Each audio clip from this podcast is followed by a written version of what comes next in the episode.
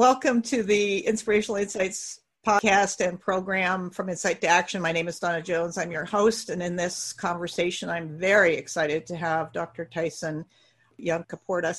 Dr. Tyson is from the Apalech Clan, Western Cape York, Northern Queensland, Australia. He is an author, an academic, and a lecturer at Deakin University. But most importantly, he's just written the book called, or published the book recently called Sand Talks which is how Indigenous wisdom can save the world. And certainly when we look at the world today, we could use some insight. So thank you for joining me. When you look at what's going on in the world today, between bio, loss of biodiversity, which is painful, at least for me, uh, and also some of the other things that are going on at the human level, how does Indigenous wisdom make sense of it all?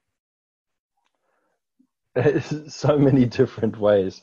Um, you know, we have uh, a lot of stories, you know, from the last uh, couple of hundred years or even 500 years of um, of our different encounters, you know, with uh, these different economic systems, uh, these experiments, you know, with capital and um, you know, merchant mercantilism and all that sort of stuff. You know, and we've had lots of different theories to try and explain what that is uh, indigenous people all around the world, you know, from just that's like, oh my God, they're cannibals, or they're insane, or it's crazy, or they have a mental illness.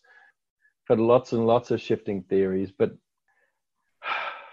we are, uh, I guess you'll see it in the book a lot, you know, I talk about that our cognition is very context dependent.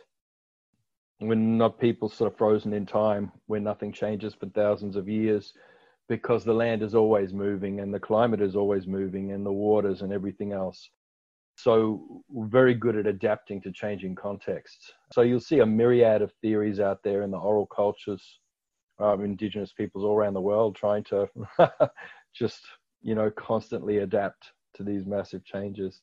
So, I guess the uh, mob that I belong to up on Western Cape York 500 years ago, there were um, some Dutchmen who came there to a place that's uh, there where my homeland's traditionally as a, clan member.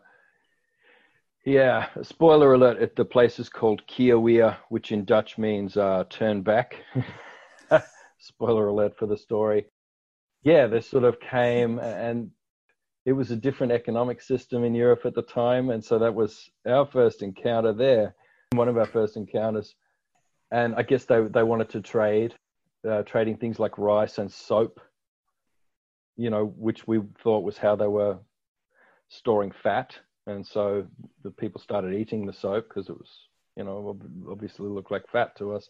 And it was mostly fat with some ash and lye and stuff like that. Anyway, they traded a few things. And then I, I guess that they thought that because women were chattel, in Europe at the time that that women were a commodity that they then were able to have access to, and um, and the women didn't like that very much, and so put up a bit of a fight, and yeah, that fight resulted in most of them getting killed, the Dutch people, and um, you know the few who were left, the handful that was left, jumped on the ship and managed to get it back to Amsterdam or wherever.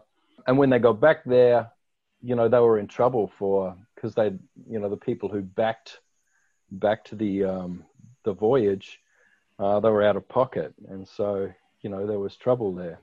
So out of that failure, they they found a way to shift accountability, and they they invented the world's first corporation. So, so the Dutch East India Company, they invented the world's first corporation, and um, and so out of the and then there were copycat ones. So one came up in England as well, and then of course, um, you know, under British law and most of European law, land could not be capital in those days. Land is was not something that you know if you failed to pay back your debts, they couldn't seize your land, you know, take land away from you.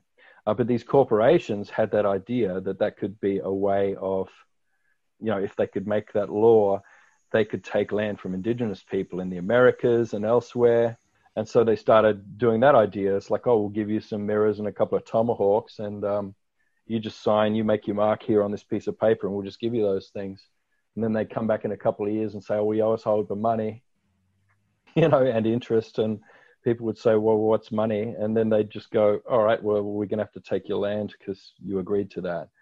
So they started using, you know, land was something that you could was capital that you could leverage, you know, for debt, and that you could speculate on. Then, of course, in the markets and all that sort of thing. And so that was the birth of the global financial system as we know it. And it was our fault because we speared those Dutchmen. Circles so back we should probably we should probably apologize uh, to the world for. it's like oops. it's like butterfly effect. How do you know how these things are going to start? You know, but there you go. But it's You're also a Dutchman, and you and you you you you inadvertently cause a, a financial system that, that's going to eat the planet alive you know, because that spread then once it, it, it, once it was used to to steal and parcel all the lands of indigenous people in the southern hemisphere, it then uh, got transferred to the northern hemisphere, and, and land became capital, and every inch of soil on the planet was, um, you know, parceled up into these little squares with different values, and um, and and off I went, and you know, and basically that it's everything, um, you know, futures trading and derivatives and everything has, has grown out of that. Basically, you know, a massive pyramid scheme that's um, that's developed globally. this yeah. Anglosphere that's now everywhere. Because you know, if you want to be in business, you better be speaking English. You know what I mean? Um, yeah. So it's very much a, a an Anglo sort of uh, business model that's come out, which I think your original Anglo's, Anglo Saxons, Normans there in um, England and the Celts as well, you know, that culture that developed there, if they saw what was going on, they'd be they'd be horrified. You know, they'd be like, no, that's not the Anglo way. You know, land is land. And you know, you look at the Scandinavian countries now where they came from, and they still have things like um, uh, or whatever they call it, that that that law that anybody is allowed to. Kill. There's no such thing as homelessness because anybody can camp anywhere, anybody can forage food or fish or pick food, mushrooms anywhere they like. You know, nobody can say they've got very different um, attitude towards land as property there. So I think the system that's come out, it's not because of an Anglo culture. The Anglo culture culture is actually quite inimical to it. So it's really a temporary glitch. And I guess when the pyramid scheme collapses, then perhaps we can, you know, readjust back to some sensible idea of what land is um, that land is our habitat. It's not um, capital to seize and then leverage for debt upon debt upon debt upon debt until it all falls down. Mm. So now that's beautiful. That's a beautiful way of getting started on this because with then the COVID and what the basically the, the suspension of economic activity and now everybody's sort of clawing back, I think is the expression I've heard some people say, we're clawing back to the past. We need to get everything back up and going. And there's just so much fear yeah. around the current economic system collapsing. Mm. And yet it's also a massive opportunity to design or, or at least reform, or there's so many views on this. what, what's your view on what could come out of this from an economic point of view that would be well, far better for everyone? I, I just, I think, I mean, I think you're on the right track with complexity theory and the complexity sciences, you know, anyone who's applying that to economics or anything else, you know, is um, is on the right track. the system is in a, it's in hysteresis right now. You know, you know, people crave uh, homeostasis, and when they've been in homeostasis in a complex system for a while, they, I think they assume that that's normal. So you hear everybody either talking about getting back to normal or a new normal mm. but nobody's sort of thinking very much beyond well the definition of what normality is and you know perhaps normality is not something that we're going to be uh, you know just it's not going to be a can that we're kicking down the road anymore yeah we as humans mm. are, are um, yeah we're in a, a, stage of transition ecologically but geologically you know this uh, anthropocene is a is an era of transition, and it's quite a long one, economically, socially, in every way. You know, you know this uh, sort of failed experiment of globalism which kind of has misapplied sort of reductive models and linear models that came out of ways of controlling regions and groups of regions and nations. You know, as as nation, the world's nations formed like only about a century ago. You know, that's kind of been a flawed model too, a flawed experiment. And so they're really trying to apply silly models that didn't really work in a previous era to an era that's now trying to return to a normal that I don't know, there's always this idea of, you know, some glorious past that we have to return to. you know, the kind of people who are into that. There's this always this idea that there, there was some golden age to get back to, and everybody's looking there, and people are even digging in Paleolithic pasts to find better diets and things like that. There are lessons to be learned from the past but you know the idea that there's a, there was a recent sort of golden age in the last few centuries that we can somehow return to is um nah that's not it. Yeah. you have to adapt you know you, got to be like as a as a node in a complex system you do have to be adaptive you know. We're all required to be that or the system uh, will not be able to da- adapt either. You know what happens when a system stops moving collapse yeah, collapse. Yeah, hard, hard yeah. collapse. Yeah, and I guess I mean a growth-based model. Growth-based model is a problem, you know, because it's about size, which is a problem when you've got men running everything, especially small, ugly men. You know, politics is um, you know, show business for ugly people. If you've got small, ugly men running everything, they tend to be obsessed with size, and so they want growth but the idea of growth is in the size of the economy mm. and the size of their stockpiles of, of missiles and things. But yeah, that, that's a sort of a wrong idea of growth. Example, yeah. you want to grow the economy um, and you think that the growth is what's going to make it healthy. But if you looked in a different way, like from an Aboriginal perspective, we'd be more interested in the velocity of the dollar. You know. Okay, so, tell me about that. What does well, that if you increase exactly? if you increase the velocity of the dollar, you know, then then you're increasing the health of that system, you know. And I guess if you use a metaphor that's understandable in, in complexity theory terms, uh, you know, every node in that system, you know, one of the principles is interaction. You, you need that exchange of energy and information going across between as many nodes as possible. And the more that's happening, the more connections you get between different nodes, the healthier the system is. It's the same with with your brain. You know, neuroplasticity science that looks at the same thing. It has to apply complexity models because it's not the size of your brain. It's going to make you smarter. I mean, you could genetically modify your head to be twice as big and your brain to be twice as big, but you're still going to get stupid people because they're just not making the neural connections. It's the amount of neural connect. You've got the potential for trillions and trillions of connections that we're just not using right now. So instead of making your brain bigger, increase the amount of neural connections you're having, and you'll be smarter. it's the same principle. And so for us, uh, in uh, in uh, sort of uh, an indigenous view of the world, so our idea of growth is more we, we would call it increase. So we have traditionally we have these increase ceremonies, and they're they're about increasing relationships and connections within the ecosystem and social system, that, which is one thing. Uh, if you do that, then you're increasing the fertility of the place. You're increasing what the place produces and, you know, uh, uh, sustainably, perpetually. And you need these increased ceremonies as custodians for you to be able to understand and make the connections and see the entire system and to stimulate all of that interactivity that's needed for a truly complex system to thrive. Yeah, so uh, as soon as I see that, you know, I see complexity science applied to uh, economics, you know, I recognize that. That's, uh, you know, straight away I see that the path through there is, is, is about an increased paradigm instead of a growth paradigm. And they sound like the same thing, but they're subtly different. Yeah.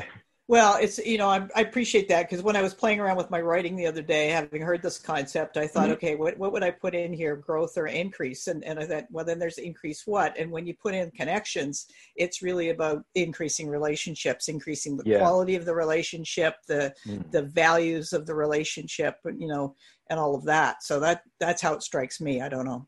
Mm. Well, yeah. it seems to me like a, a, paradigm that is really taking off right now.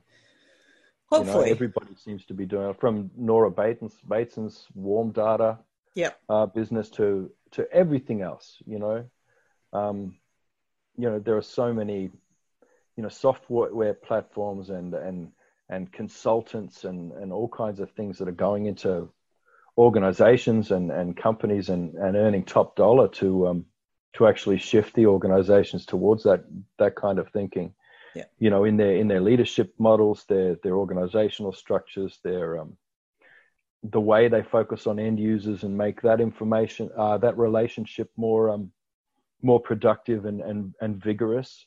Th- these are really interesting. The way the the agile folk are running their teams and and you know setting all that. So there seems to be a shift towards that.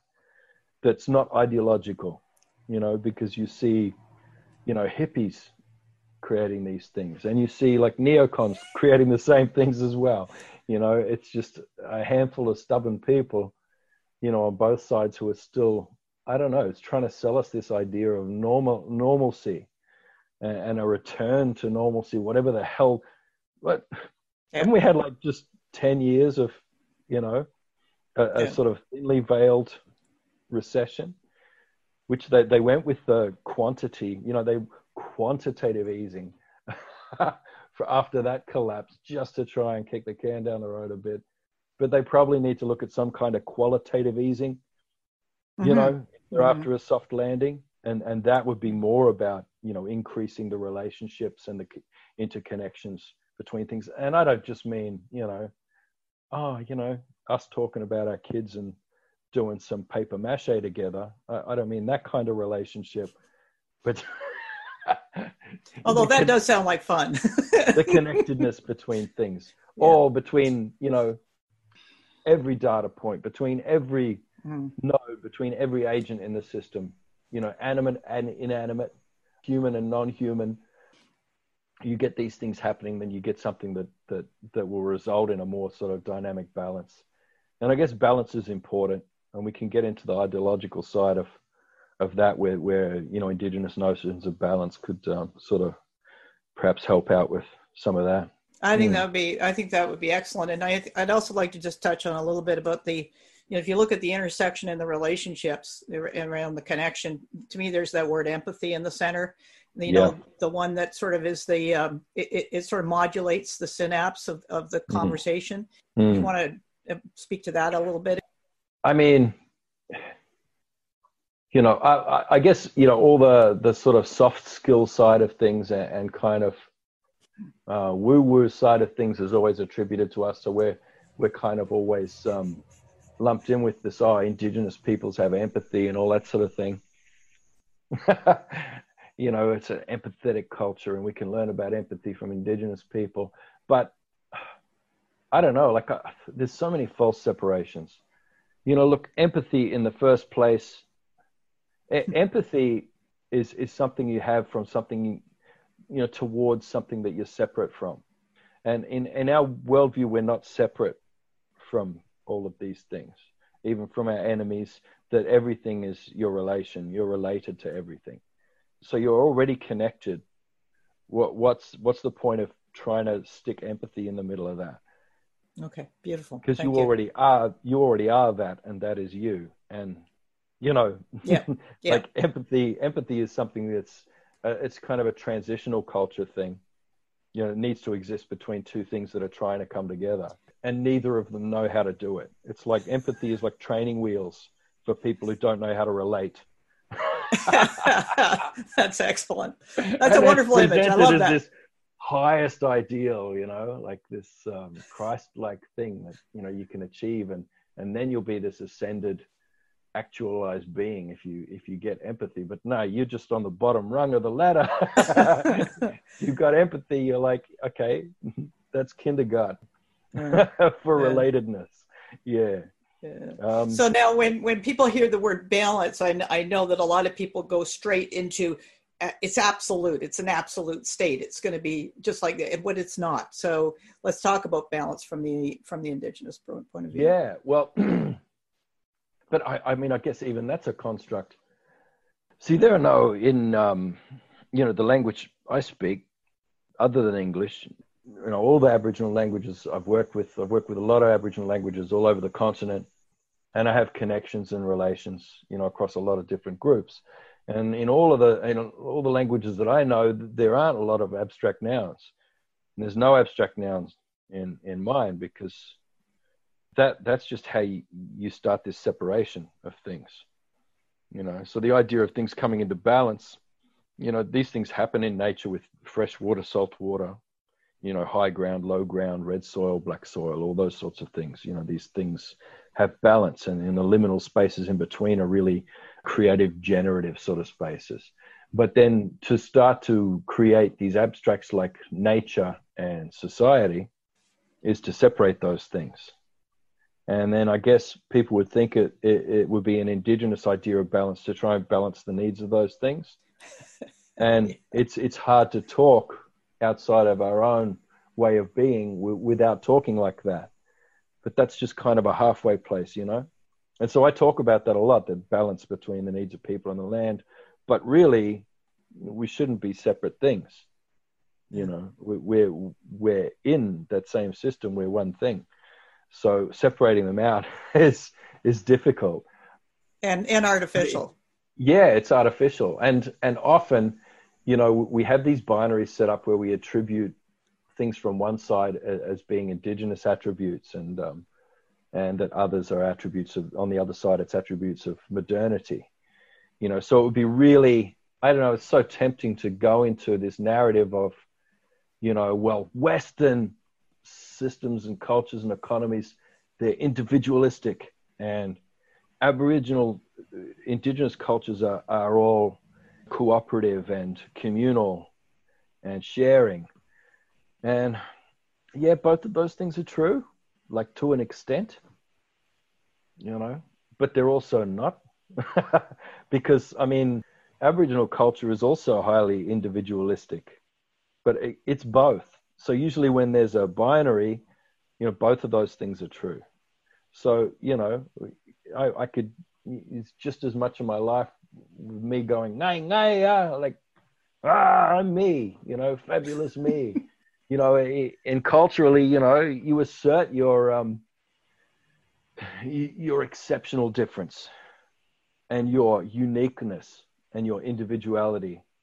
At the same time, that that sits within a, a network of obligations and communal responsibilities and identity whereby you know it's hard to say who you are without saying who you're related to and what you're related to in that system. Do you know what i mean? Yeah. So it's yeah, both yeah. of those things at once. Your pattern your pattern of being within a network of communal relations is unique. That's part of your unique pattern you know so I mean, uh, people. I mean, so there's this ideological sort of terror in, in the modern era of um, being subsumed into some kind of institutionalized hive mind of like everybody's exactly the same in uniform, and and so there should be because that's that's that would be the end of creation.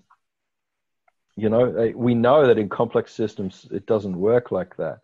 Just because you're all being nice to each other and all working towards the same goal and doing the same thing, that does not make you a complex system. And that system will probably break down. Yeah. you know yeah. what I mean? You, I mean, the principle, one of the first principles is, is diversity in a complex system. And that's, I mean, and that doesn't just mean, you know, nodes interacting with other nodes that are completely dissimilar. That also means that you as a node you, you need to distinguish yourself from the nodes around you that are most similar to you. Everything has to have its unique fingerprint, or the diversity breaks down. Mm-hmm. So when you get these little narcissistic flash mobs sort of forming, you know, in these echo chambers that they all have the same algorithm. oh my goodness, you know, and just like zombies, just sort of, um, that that's just terrifying to me because I see cultures breaking down, and not just dominant cultures, but I see minority cultures clustering around these idealized versions of minority identities. with everybody's you know policing each other you know and doing purity tests on each other for and policing their language and their everybody's got to have the same way of doing it or you know they're kicked out of the group that that's terrifying to me because i see the breakdown of our cultures occurring in that mm-hmm. and you see the same thing in mainstream cultures you know um, identities become an interesting thing there are so many different identities now and we think that means diversity but it's not. There's this overwhelming conformity that's going on in these groups, and those groups break it down, and then eventually everything breaks down. You know. Um, so yeah, ideologically, the idea of balance, in our way, it's a dynamic balance, and it's a constant coming together and moving apart, and this constant exchange.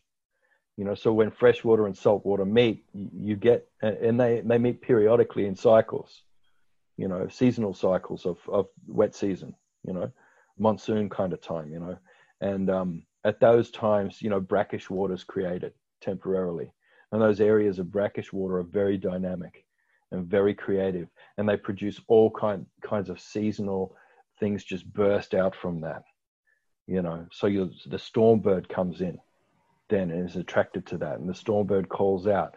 And the call of the storm bird brings the freshwater sharks down the freshwater river and down to the sea and they swim along the coast and then those things signal other things mm. that start happening and it's just this cascading you know effect of symbiosis in a, in in this in this dynamic time of increase it's just wonderful now the idea of separating those things out into their different groups and you know idealizing the freshwater sharkiness of the freshwater sharks and just have them all sit up in their river going, you know, no, we're not stormbirds, we're freshwater sharks. Go away. You know, ah. I don't care which way the water's going. I can see the animation. Yeah. And there's like, there's lightning is so important in that time. And, you know, I, I don't know. If, if everything stops interacting dynamically, then it kind of falls apart.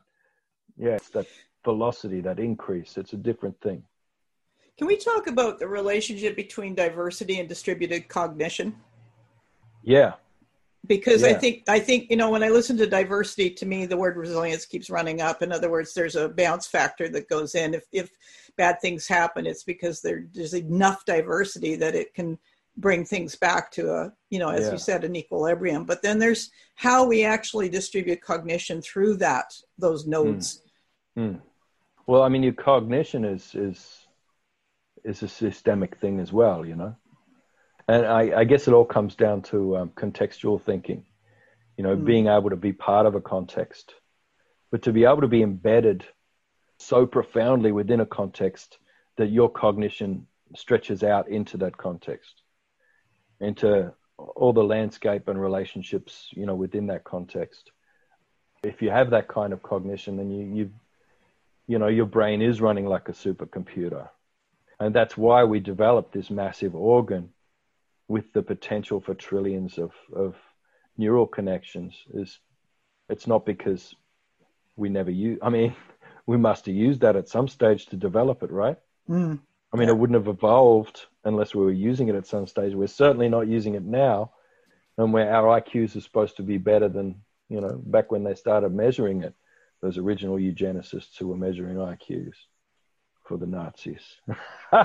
you know, yeah. So at some stage before this era of modernity, people had to have been using those brains for something else. And if you, you know, spend time with any indigenous communities, you'll see there's a very different kind of cognition going on. Mm-hmm. It's mm-hmm. very complex, very interrelated, very interconnected, and it's not uh, brain bound or even body bound. You know, it extends out into your relationships with people, you know, so that you share neural processes with people.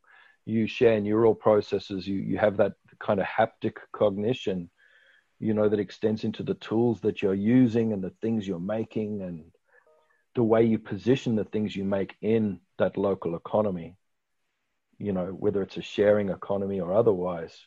And then your understanding of knowing where that thing is going and what it's being used for. it's a real network. Mm-hmm, yeah. Mm-hmm. I, I, I kind of, so I started responding to a question that I, I can't remember the question now. Well, we were talking about distributed cognition. Yeah, and, and just cognition. and just uh, because I mean, when, if you look at business and we look at how where humanity can go next, you know, from mm. an hmm. evolutionary point of view, uh, and we look at the starfish. We look at there. There's creatures around us that have mm. distributed cognition extremely successfully. We haven't really paid much attention or learned from that, but we can. And yeah. and and when we look at how distributed cognition works in companies or in in the world, what kinds of things would would show up? How would yeah. that work?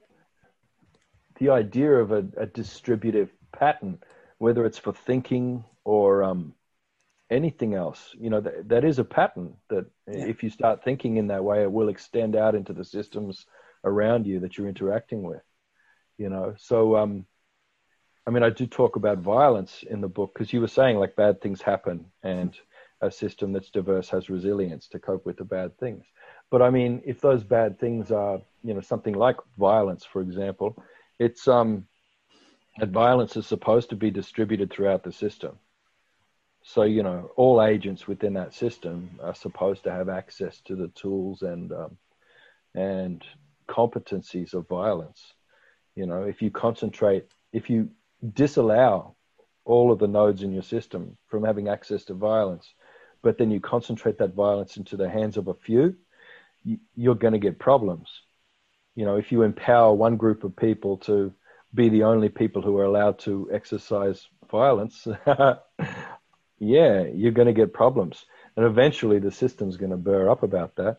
And you're hmm. going to end up with a whole heap of um, angry nodes tipping over you, tipping over your cruiser. Yeah, it's like Angry Birds. Like again, another animation coming up. yeah, you do not do that. Uh, so you know the things that we regard as bad things, like you know disasters and you know different collapses and revolutions and evolutions and all these things, uh, things that we think of as disruptive. I mean, what are they disrupting? You know, they're disrupting this illusion of normalcy and this illusion of eternal homeostasis that just doesn't exist. Mm. The rich understand that. They understand that really well. They're not bothered at all by any crisis. And when I say this crisis, I mean, I don't know maybe a month ago, I could have said this crisis to you, and you'd know which one I was talking about. yeah, now we have choice. yeah, yeah, we have options. You know, we, it's been so funny to be in Australia for the last year. It's like, you know, the crisis was water for a while. And we had billions of fish dying off in all the rivers, and, and then all, all of a sudden it rained. So everyone forgot about that crisis now and just went back to like ripping all the water out of the river to water all these ridiculous crops to pile into surpluses and then to like secretly destroy half of them to create more demand. mm. So that there's subsidized crops that they produced in the first place, you know, because they're subsidized for how much they produce, but then they have to destroy a bunch of it so there's enough demand it's just it's insane cycles. And yeah. meanwhile, the the salinity is increasing in the land, and just every, the last bits of nutrient are being washed out of that and back into this dying river. That was a crisis five minutes ago, but then it rained and people forgot about it. Then we had the bushfires here. You would have heard about that. Oh yes. Um, yeah, the smoke's cleared now, so that's not a crisis anymore. Still a crisis. The fire's not burning, but the the ecological damage and the mismanagement of all this land yeah. and the, the, the kind of um, it's it's the way things are, are just sort of enclosed and kept static until they just rot and build up these fuel loads and, and, and then explode every 10 years. It's a crisis now. No one's talking about that one. And then all of a sudden it's the next crisis and the next crisis. And every single one of these crises can be tracked back if you track you, you'll track it back to one thing, and that's um, and that's the misuse of land. And the misuse of land is coming out from this idea of using land as capital, which it shouldn't be, because you, you have to like fence off and block off all these little squares of land so that you can have an item of value that you can leverage for debt and then speculate on that into infinity. And basically, that kills the land it's like a curse, you know. because mm. you're um you're not allowing uh, all the nodes in your landscape in your natural system to to connect with each other and to exchange information and energy and resources and materials across throughout that system. Mm. Oh, we got national park. We got like a billion hectares of bloody national parks. What are you talking about? Yeah, a national park is a little island of death. Every ecosystem moves a couple hundred meters. So yeah, ecosystems move hundreds of meters every year. Mm. So you enclose this this national park area, you're killing it. Yeah. Yeah. You know, because that it needs to be connected with other things and and moving around. I guess for the answer for all this, you could see on on this uh, boomerang here, you might not recognize that as a boomerang because you'd be used to that idea of something that's like like that that that angle and and you throw it and it comes back, and everyone thinks that's a boomerang, but that that's a toy we used to make for kids, or like you know like a bit of fun. Yeah. Or sometimes it might be used as a decoy to imitate the flight of a hawk to sort of scare birds in general direction. That kind. We got lots of kinds of boomerangs, and here's here's one, and that that doesn't come back. You throw it straight, and it kills what you're throwing it at.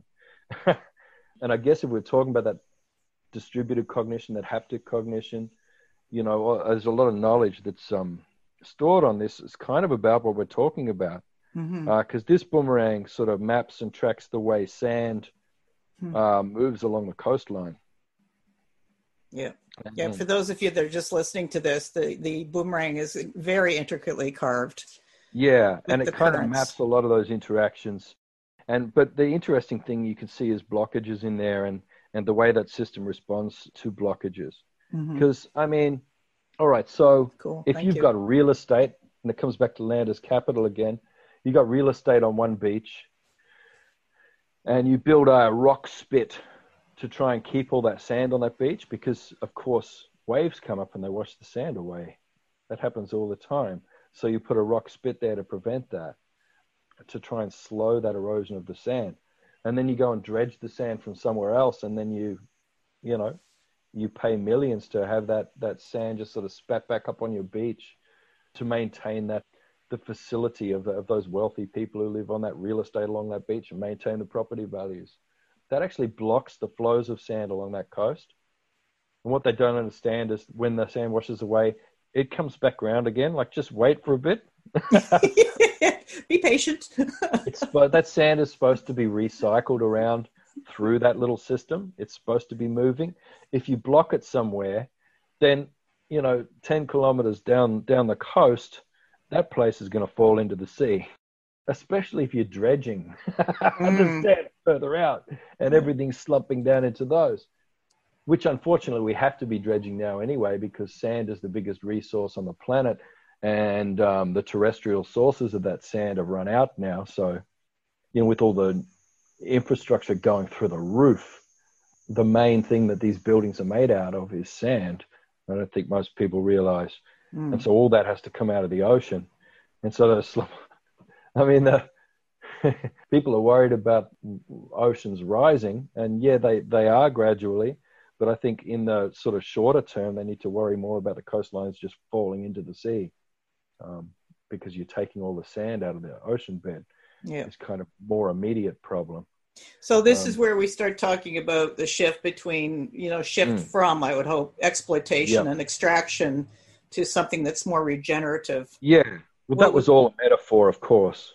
Um, it was a, a, sort of, I don't know, there were probably too many moving parts for it to be a metaphor. Maybe it's an analogy. I don't know. But certainly in the way that you're running your business, you don't want to run it like those wealthy people trying to keep all the sand on their beach. Yeah, shore it up, keep it. Yeah. Well, that's probably the equivalent to that would be the shareholder you know, paying, yeah. you know, the shareholder value going back to reimburse executives yep. for, so it's an artificial, completely. If you, if you want, um, if you want, you know, to have plenty of sand on your beach, you need to look after the entire coastline mm. and make sure that that cyclic thing is happening with the sand being recycled around. And some people might think, well, that's communism, but no, that's not communism. natural systems. You know, I've never heard of that. Yeah, communism. That's yeah, communism would be doing exactly the same thing, and then like you know, just trying to make sure that everybody had access to that little bit of beach on that spit. It still ignores the whole coastline. So it's not an either or proposition once again. You know, you, you do have to be more big picture. You might think that you're in competition for that sand, you know, against the rest of the coastline. And I think if you're doing that, then your business isn't going to last long. Yeah. Yeah. Yeah. You have, I mean, i in the work I've done with ecological projects and so forth, what people frequently do not understand is the cumulative effects of anything you do. So mm. it's just one everybody can look at it and rationalize. Well, that's just this. It's just small. It's just, but yeah. you keep it doing that. You keep, and it all adds up. Um, mm. You know, the closest thing we have to it is what happens when we have appliances that we leave plugged in all the time. It's still using power, but you know, it nobody notices it because the light's not on. But yet, when you add it all up incrementally, it, it adds up quite a bit. So yeah. Yeah. You know the worst thing about that beach analogy? the, the rich people on that beach they didn't pay to have that spit made. You know, like the local government had to do that. Like it, that had to come out of taxes. You know, that all gets subsidized. They, they, they're not having to pay to get the sand dredged and put on their beach. You know, that's everyone who lives along the coastline. All those poor bastards who are struggling further down the beach. They're paying for all that to happen. yeah. yeah.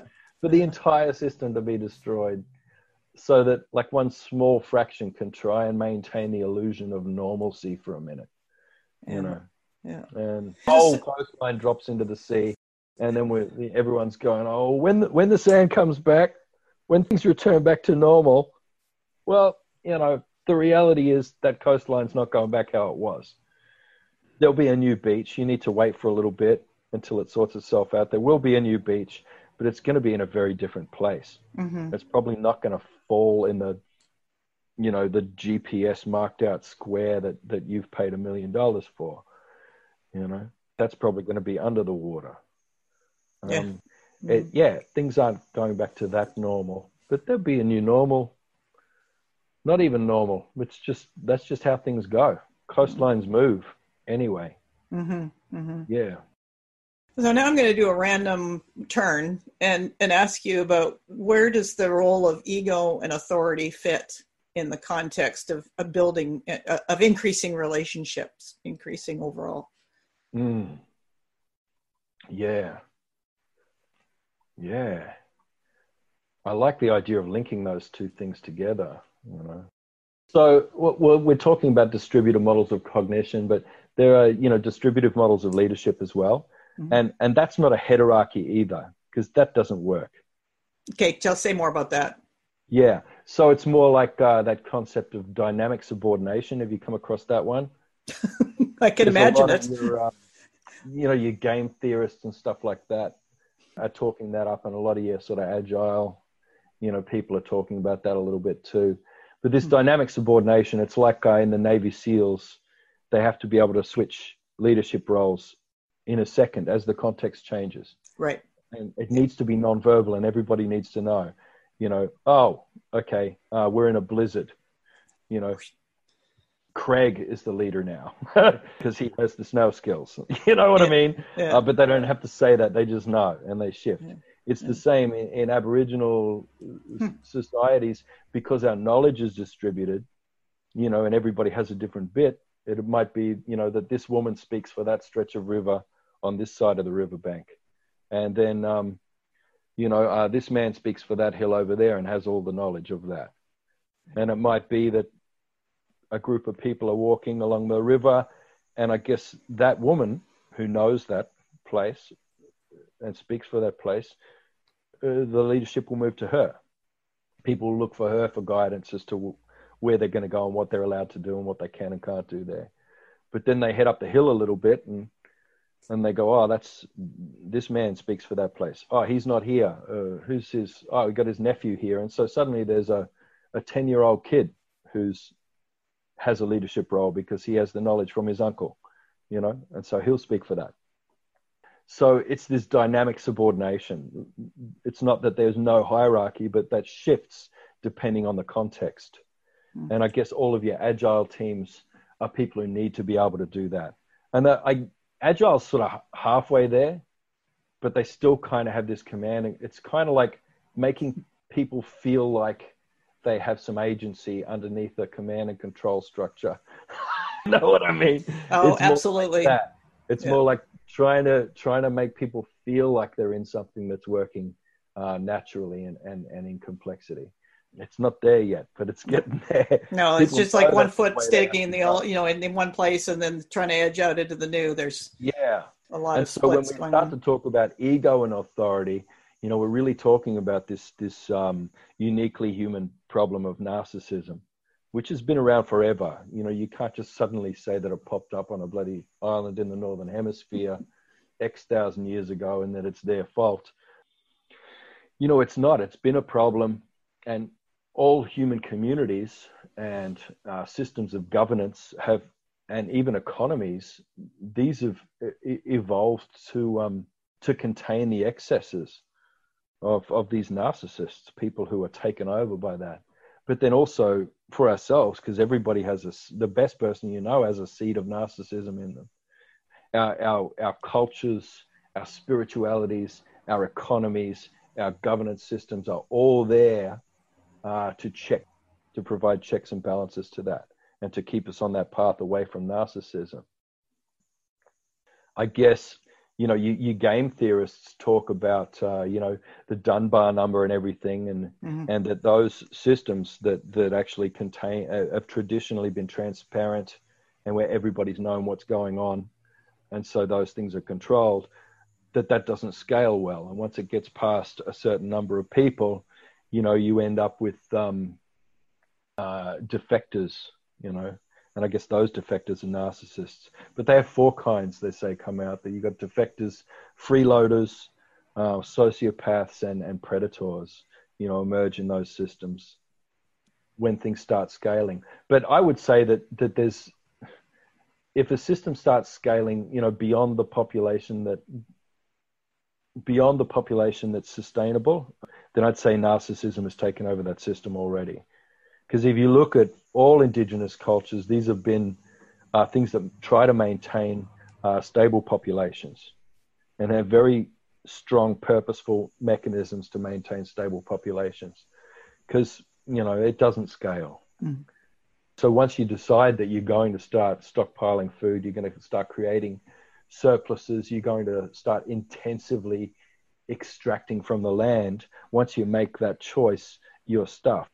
You need hierarchies. And so the people who make that choice in the first place are people who want to be at the top of a pile. Otherwise, they wouldn't be making a pile, you know?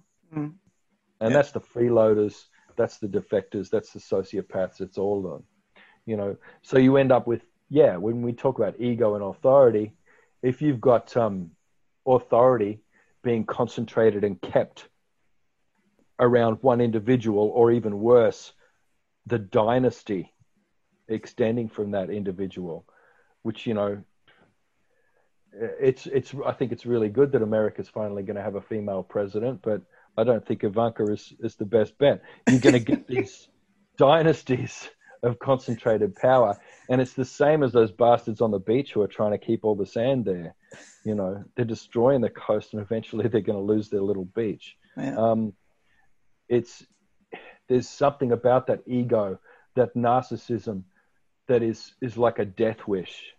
It's like I hate myself and I don't mind me and my descendants all being destroyed in a big bowl of fire just as long as I get to be boss, indulge, and in control, and mm. indulge mm. everything that I need indulged. Mm. As long as I can control, as long as I am greater than, and that's that's the thing. Mm. One of the things I absolutely love as a I'm going to say metaphor because it's handy, but is murmuration. Is you know just watching flocks of birds do do their beautiful dance and I keep hoping that at some point, I mean, a little bit about what you talked about in terms of distributed leadership echoes mm. that. But I also have this visual that at some point companies will run like this, where it is, you know, there there aren't no boundaries per se, but yet there is a synchronization, you know, a lot of a lot of subtle signaling. I haven't yet heard a scientific explanation that feels right to me and that's the only way i can talk about it it just doesn't feel right it doesn't feel complete because there's so many little meta signals going on in those shifts that if we are to pull that off as a species, we're going to have to get really good at sensing, really good at at a deeper set of skills that have to do with working in complex, fast-moving systems. Mm. Mm. I'd love to hear your perception, perspective, your insights on murmuration, and just all of that. Yeah. Well, I mean, and that kind of thinking, I mean, that comes back to distributive cognition. It, it can't just be held in in one person's mind. You know, you need a network of minds to make that work you know, those birds, those fish, you know, artifacts on a computer screen that you set in motion. You, they have just a, not very many, just a few simple operating protocols, I guess. You know, they've got three or four basic rules they have to follow. You know, that little dot on your screen that says, okay, we'll maintain a constant velocity, avoid collisions. I don't know, a couple of things not very many, just just two or three or four, and then you let them go with thirty others on the screen. Suddenly they start dancing together. You know, you yeah. didn't program that pattern of how they dance together. It was a very simple program that you put for each one, but they're coming into those patterns of creation, and they're um, and they they're connected and they're acting dynamically. Birds are a bit more complex, and, and fish are a bit more complex than that. You know, they're responding to a lot of factors in a much more complex system than a simple computer screen when they're flying. But I guess, yeah. Ah, oh, see, it makes me want to backtrack into statistics. Let's not do that.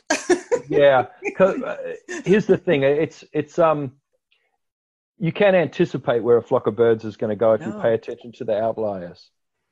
If you see one that ah. falls behind, then you can pretty much nine times out of ten guarantee that the entire flock is going to swing around and go back the other way. Beautiful. If you see one that starts to pull out to the side, then you'll see that the whole thing will move. And then, but that it's that dynamic subordination again. You know, everybody always wants to look at the the lead bird that's at the front, but that's not what steers things. It's the outliers mm-hmm. and the pattern breakers and the interesting things. It's that those tails of the distribution you can't like take that story from the tail of the that the distrib- distribution and go, ah, oh, we're going to map that over the whole thing. Ah, oh, the schools that are doing the best are, are small schools. All right, well, we're going to take every school and break it up into like eight small schools and the whole system. No, because that's that uniformity again. You've just got to, you know, yeah. you pay attention to the outliers, but then you also you maintain that uh, the rest of the bell curve as well. mm. Mm, yeah. Interesting. Thank you.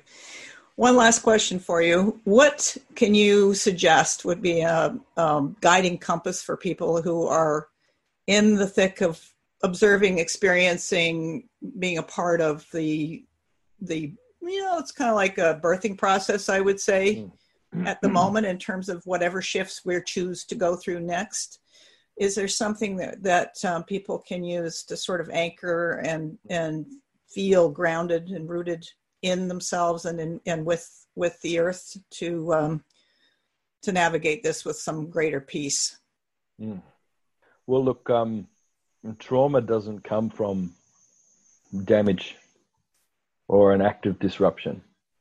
You know, that moment of damage or disruption is not the trauma. Trauma is merely your failure to make meaning appropriately and contextually around what's happening. And that's all tra- trauma is. It's your, your failure to make sense of something. Mm. Um, yeah. Beautiful. And we could go into, I could, I could go on about that forever, but maybe that's just something to think about.